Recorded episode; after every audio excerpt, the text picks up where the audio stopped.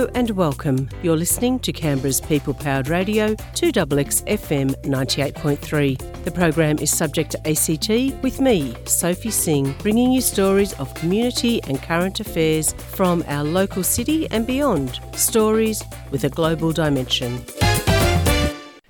In September last year, Prime Minister Scott Morrison announced the creation of a new security pact with the UK and the US to be known as AUKUS.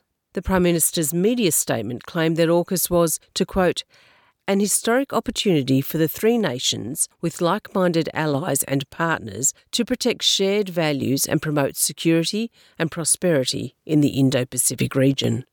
Now, these are very loaded words dropped into a global security environment that is under increasing pressures with fractures clearly showing.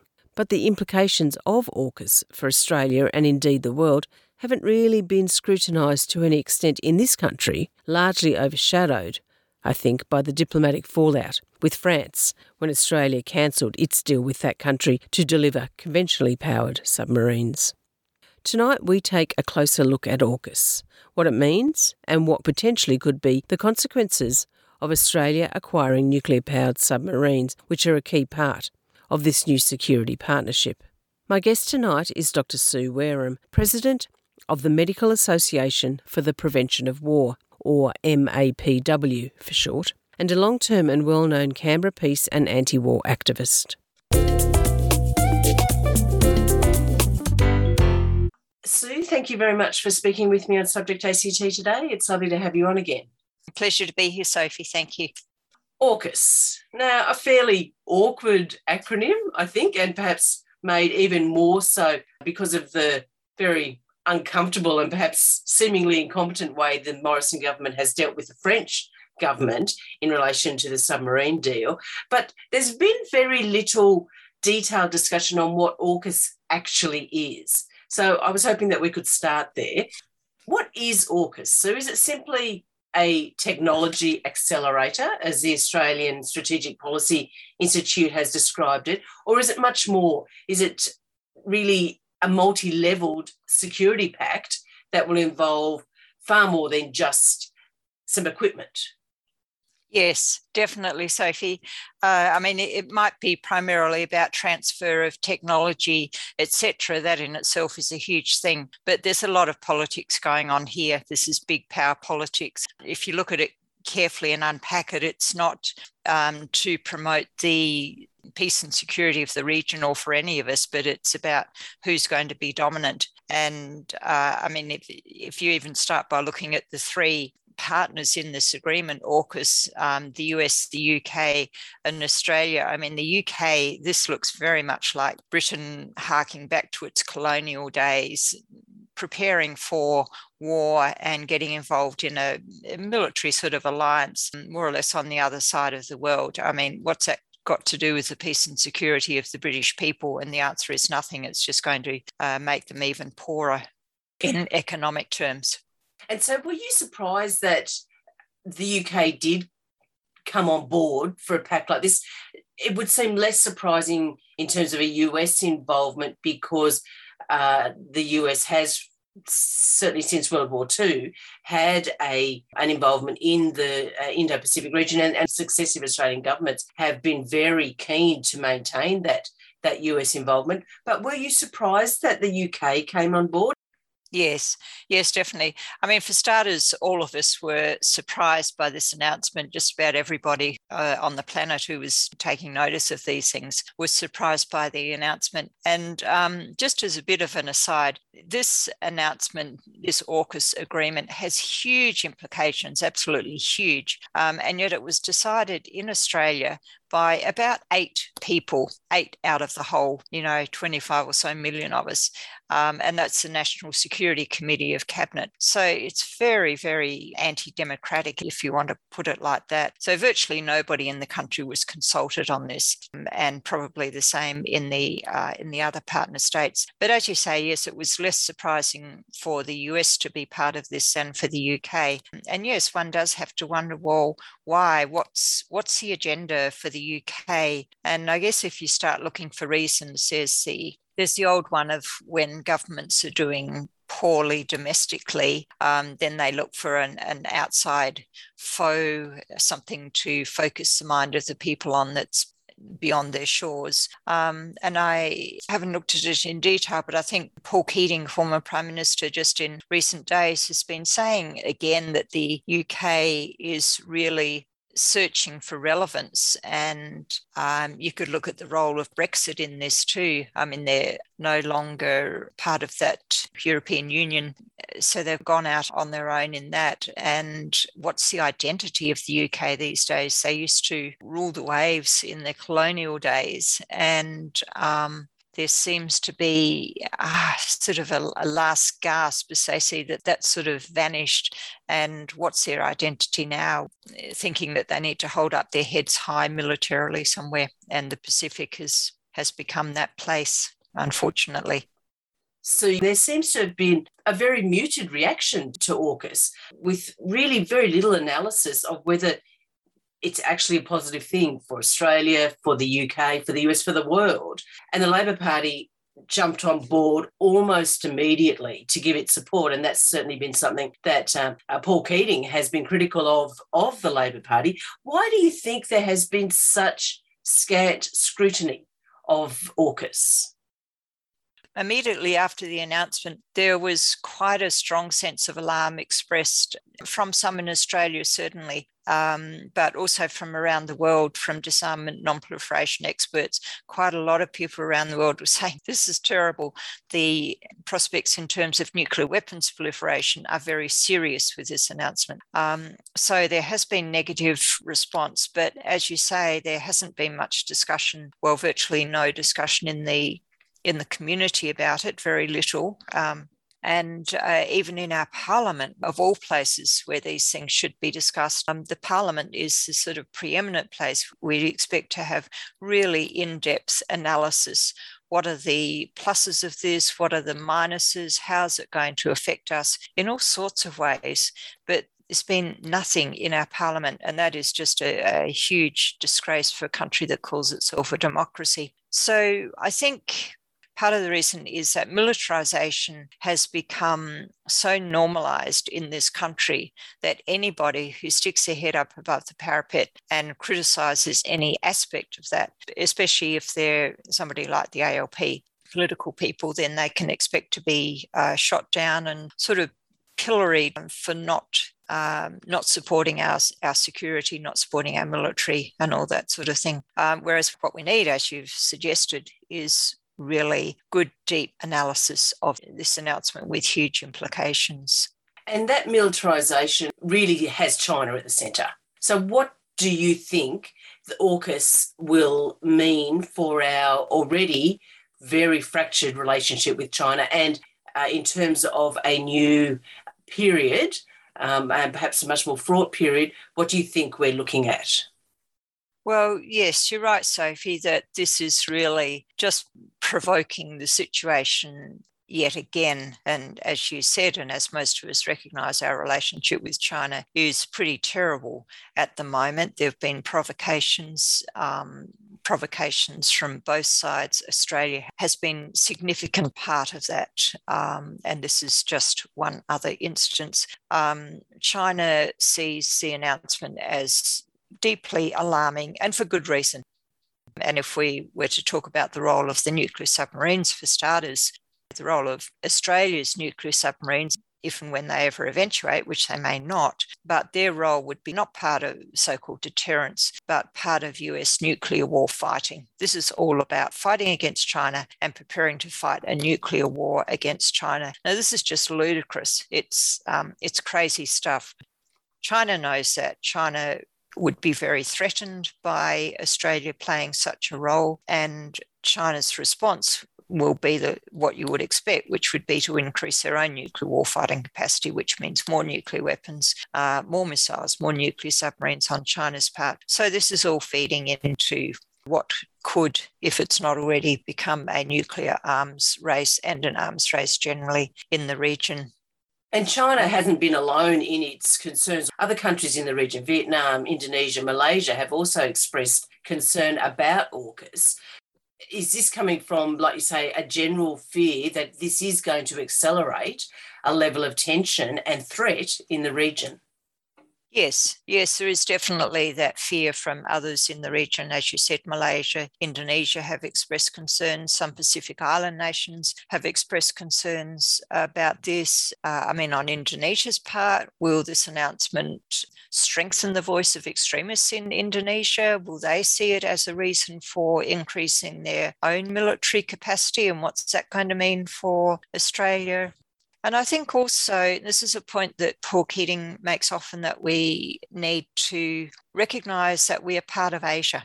Um, that we're we're not part of an ancient, British colony. We're we're part of Asia. We need to recognise that and and celebrate it. Um, but what this AUKUS announcement promotes is really, in a fairly subtle way, there are racial overtones here. We've got these three Anglo nations, one of them on the other side of the globe, um, three Anglo nations preparing for war against uh, China. Now, if that doesn't say something about perhaps not so not so latent racism here, then uh, then I'm not sure what does. And I think it's important to recognise also that the anti-China rhetoric that's coming louder and louder in Australia is causing damage even before, and let's hope this doesn't happen, but even before we go to war. And Chinese Australians, Australians of, of Chinese ethnic origin, are increasingly fearful of their future in this country when um, when there's clearly so much hostility at an official level towards China. And there certainly has been documented uh, increase in incidents of racism targeting people of um, Chinese descent or Chinese origin or anyone who looks really Asian. Yes, Yes, indeed, and that's um, that's a pretty terrible thing to do to the ethnic Chinese population in Australia. Not sure of the numbers, but um, it's a lot of people. It's hard to uh, not see AUKUS as really uh, Australia reasserting uh, and repositioning itself as a bit of a colonial enforcer in the region. Well, yes, and certainly an enforcer of what the um, well, the US calls itself the most powerful nation in the world. I will often doubt that statement, but enforcer of US policy, whatever the US policy um, is, and that's what Australia will attempt to support, with a few exceptions in, in any way it can. So it, it's not good for Australia that we haven't yet learnt to be uh, more assured as an independent nation that doesn't need to cling on to either the UK or the US that doesn't mean that we should cut all military alliances, not talking about ceasing ANZUS, um, but we should at least make decisions that are in our interests and in the interests of the global good, the global common, which is something that doesn't get taken into account all that often. And to, to have this independence of thought in Australia, we need more discussion of these things, and particularly in our parliament. So you mentioned that the fear is that acquiring nuclear powered submarines uh, by the Australian government draws Australia into a preparation of a nuclear conflict with China. I'm keen to try and understand that a little bit better because while there is a use of nuclear, it's to power the submarines as opposed to um, equip them with nuclear weapons. So, why do you see that the use of nuclear power contributes to the greater likelihood of a nuclear conflict? Yes, let's be clear that our government hasn't announced nuclear weapons for Australia, just nuclear powered submarines, which means that the submarines have a reactor on board and that nuclear power propels the submarine. But the point about them is that they um, they can travel further, stay undersea for longer, and we only need that if we plan on fighting wars which are further from our shores. If our goal is to defend Australia's shores, then we don't need nuclear submarines. Conventional submarines would be in fact, in some ways better. So, nuclear powered submarines are for long distance. And in this instance, um, the purpose that we're looking at is for probably somewhere in the South China Sea. Now, I mentioned that nuclear powered submarines for Australia would be part of US nuclear war fighting, even though our submarines would not carry nuclear weapons. The way this would work is that um, the role of Australia's submarines would be part of the US strategy of locating and attacking Chinese nuclear weapons carrying submarines. So it's all part of finding and attacking Chinese submarines. Now, the significance of this, even though it might seem a good thing on the surface, you know, you might say, well, don't we want to get rid of Chinese submarines if we're at war with them? But the problem is that China is the only one of the five major nuclear armed states that has a no first use policy. It won't be the first to use nuclear weapons. The other four, US, Russia, UK, and France, don't have that policy. Now, because of this, China relies um, very heavily on what's called its second strike capacity, which means that if somebody else, for example, the US, initiates a nuclear war and attacks China with nuclear weapons, then China could retaliate with nuclear weapons. And that second strike capacity are what it carries on its submarines. So, given that US strategy is to eliminate Chinese second strike capacity on its submarines, then that makes China extremely vulnerable. And that's the very point of this. China would be extremely vulnerable by this strategy. And again, you might think, well, that, that's a good thing, isn't it? Isn't that what we want? But no, it's not what we want because um, it would make the situation extremely unstable and it would increase the likelihood of either country, China or the US, uh, striking first initiating a, a nuclear strike before their own capacity is knocked out. So it, it basically makes China a lot more vulnerable in ways which could lead to either the US or China striking out first and greatly escalating things. So it's highly destabilizing. If you've just joined us, welcome. I'm Sophie Singh, and the program is Subject ACT and you're listening to Canberra's People Powered Radio, 2XX FM 98.3. Tonight I'm in conversation with Dr. Sue Wareham, President of the Medical Association for the Prevention of War. And we're discussing AUKUS, the new security partnership announced in September last year between Australia, the UK, and the US.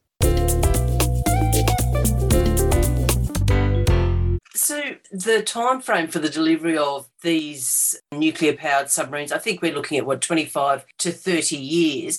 Is it less actually about the delivery of these submarines and uh, what AUKUS means as an alliance? And certainly the UK Foreign Secretary um, made it very clear that this is about the shifting of, of balance in the Indo Pacific. So, almost to an extent, the delivery of the submarines themselves is a bit secondary.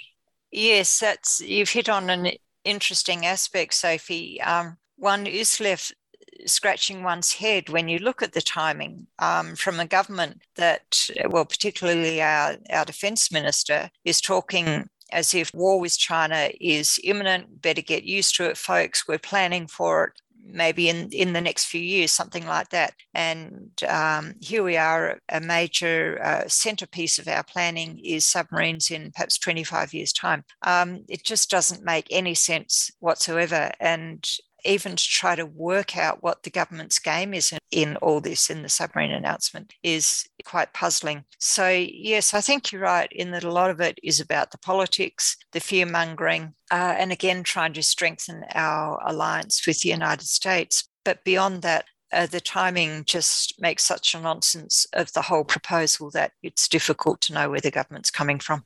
Which makes it even more frightening if there's no actual clearness on the part of the people who are making the decisions. Yes, yes, indeed. We don't feel as if we're being uh, led from a position of wisdom, let's put it like that. Absolutely. So we were um, talking about how decisions like AUKUS can be made by such a, a very small group of people without any checks and balances within our parliament to ensure you know, scrutiny, analysis, uh, and accountability. And MAPW have again long argued that the Defence Act must be uh, changed to require parliamentary approval before there's any troop deployment. How would such a requirement work in practice, and how would it work in practice for something like AUKUS, which isn't actually about troop deployment? Right, yes. The group Australians for War Powers Reform is the group that's primarily running this campaign to ensure that Parliament needs to debate and vote before any deployment of Australian troops to an overseas war. So, not, not a war that's um, directly in defence of us if Australia is attacked, but to go to any overseas war, sometimes called a war of choice, then Australian Parliament should debate and vote. And that's pretty fundamental for a democracy. In a situation like this, if the so called war powers reform were in place, it would not actually have a direct impact on a situation like this because the AUKUS agreement is not a declaration of war uh, or is not about deploying troops immediately. But what we believe, what Australia's war powers reform and many others believe is that all of these matters should be debated and voted in our parliament because war is just the, the tragic end of a long series of steps which precede it, and AUKUS is one of those steps. So all of these matters, which have huge implications, they have implications for our um, for our economy. Uh, I mean, the cost of these nuclear submarines alone could be one estimate was 170 billion dollars, just eye-watering amounts, absolutely eye-watering. The economic costs, um, all the costs of going to war, the human costs in particular, and the political costs and what it's doing to Australian society when there's so much anti-China rhetoric. All of these things should be debated in our parliament, uh, and particularly if it reaches the stage of deploying troops to an overseas war. So, how do we, as a country, as a world, change TAC. There seems to be growing tension and uh, militarization towards China. We see what's happening in Russia uh, and the threat of war um, or threat of a Russian invasion of Ukraine. How do we change footing and actually steer to a, a future that isn't uh, one of, of fear and, and global insecurity? What's the alternative approach here? Well, I think the, the alternatives are actually not all that difficult to envisage, um, Sophie. First thing is we need to start talking about peace. Um, we need to start talking and examining and discussing well, what do we need to do to actually make situations less hostile, less antagonistic, um, and how can we put steps into place? Whereas the discussion in Australia uh, in relation to these things is all about war is all about our military hardware. What are we going to spend money on? What are we going to buy? What, does this particular piece of military hardware do? Whereas if we put the same effort into peace, we'd be talking about okay, what steps do we need to defuse tensions? What can we do in the Asia Pacific? What confidence building measures could we put into place? Um, could we have arms control dialogues in our region? Australia could easily um, be instrumental in setting up arms control dialogues in our region if we wanted to. But peace is just not on the radar. I mean, our government says, uh, yes, we want peace above all things, and then they go and prepare for war, war, war, war. I was reminded of this recently uh, when the Canberra Times had a uh, an insert, a supplement, and it was a defence supplement, and it was all about military hardware, mostly about military hardware. And I mean, the Canberra Times is not alone here.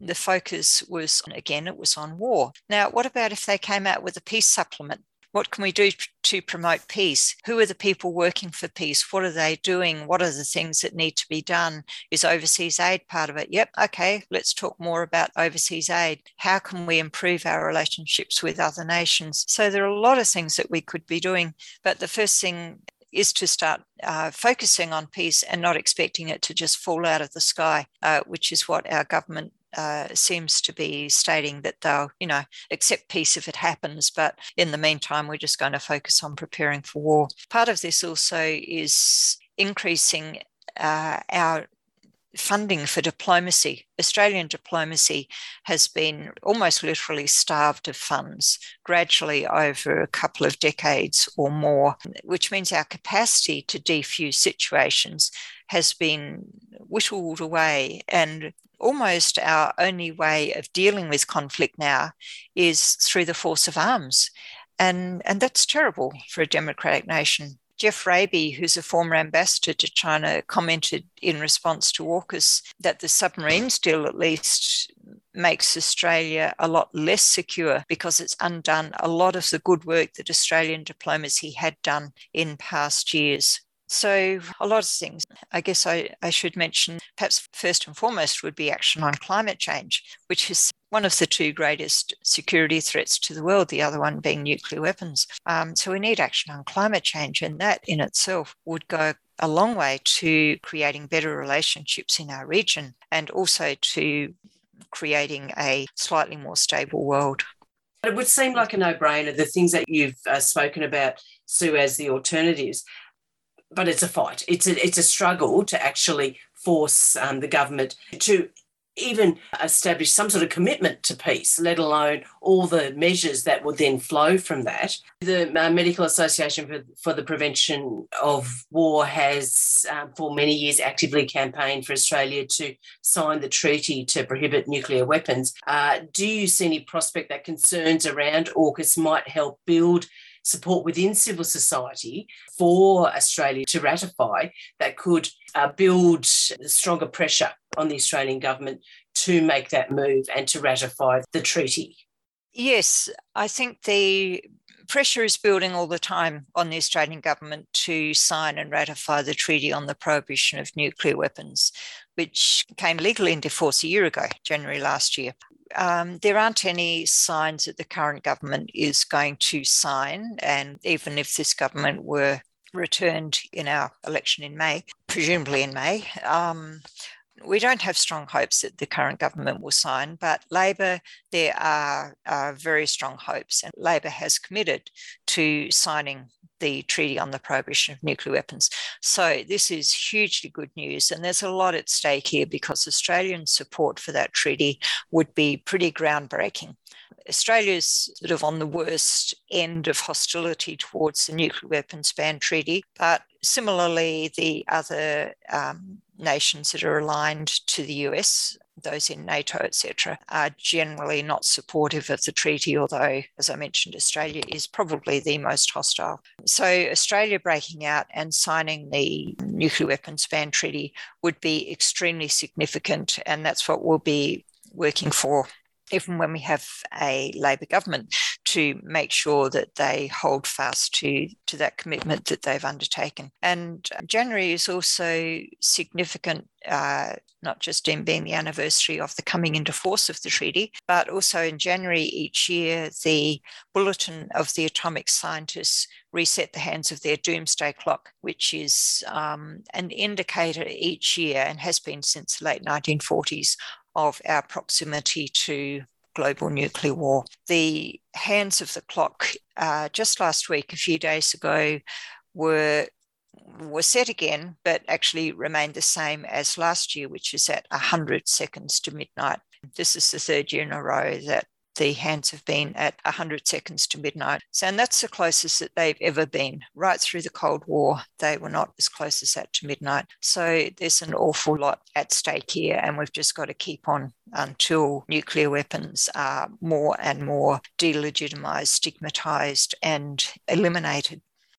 MAPW, along with other organisations, held protests against AUKUS or to raise the awareness of the threats posed by AUKUS uh, last year. What were the demands of those protests and what are the plans for that campaign into 2022?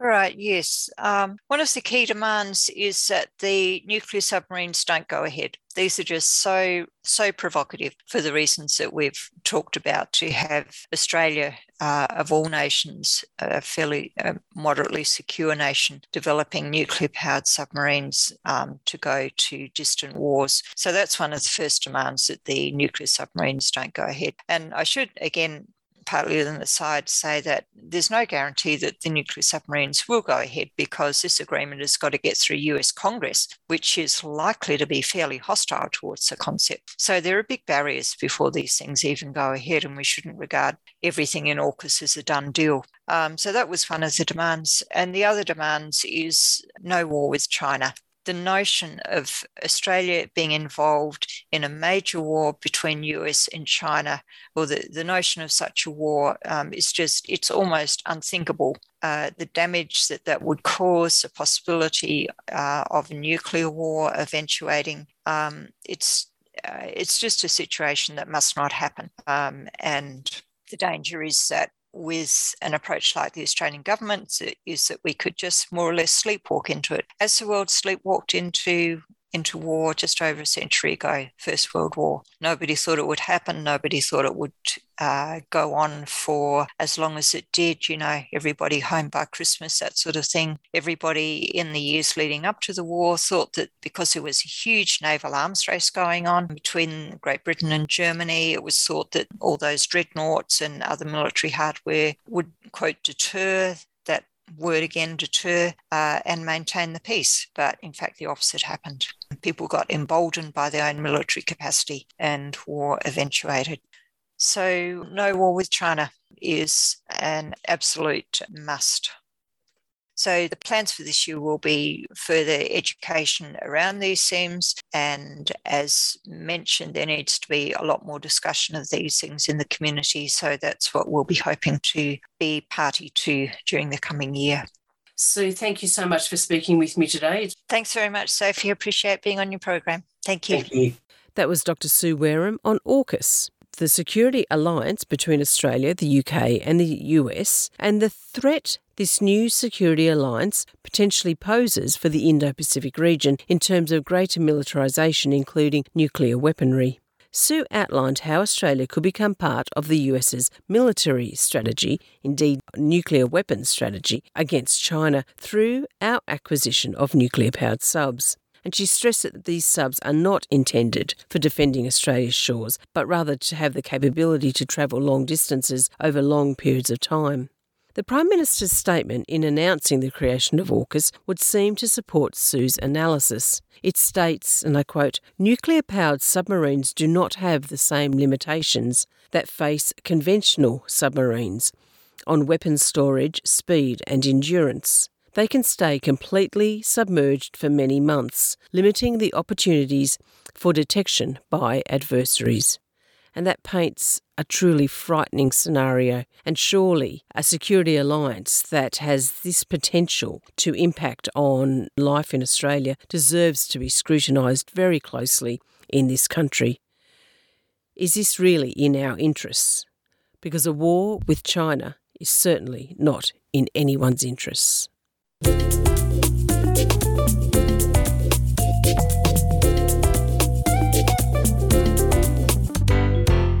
And that brings us to the end of tonight's Subject ACT. I'm Sophie Singh. Thanks for listening and have a great rest of your week.